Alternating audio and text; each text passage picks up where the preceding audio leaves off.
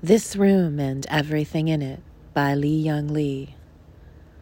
Lie still now while I prepare for my future, certain hard days ahead when I'll need what I know so clearly this moment. I am making use of the one thing I learned of all the things my father tried to teach me the art of memory. I am letting this room and everything in it stand for my ideas about love and its difficulties I'll let your love cries, those spacious notes of a moment ago, stand for distance.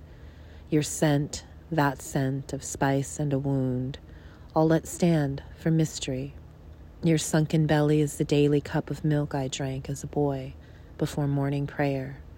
The sun on the face of the wall is God, the face I can't see, my soul, and so on, each thing standing for a separate idea and those ideas forming the constellation of my greater idea.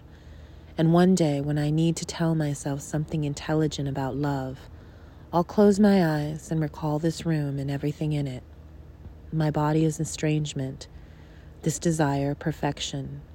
Your closed eyes, my extinction. Now I've forgotten my idea. The book on the windowsill, rifled by wind.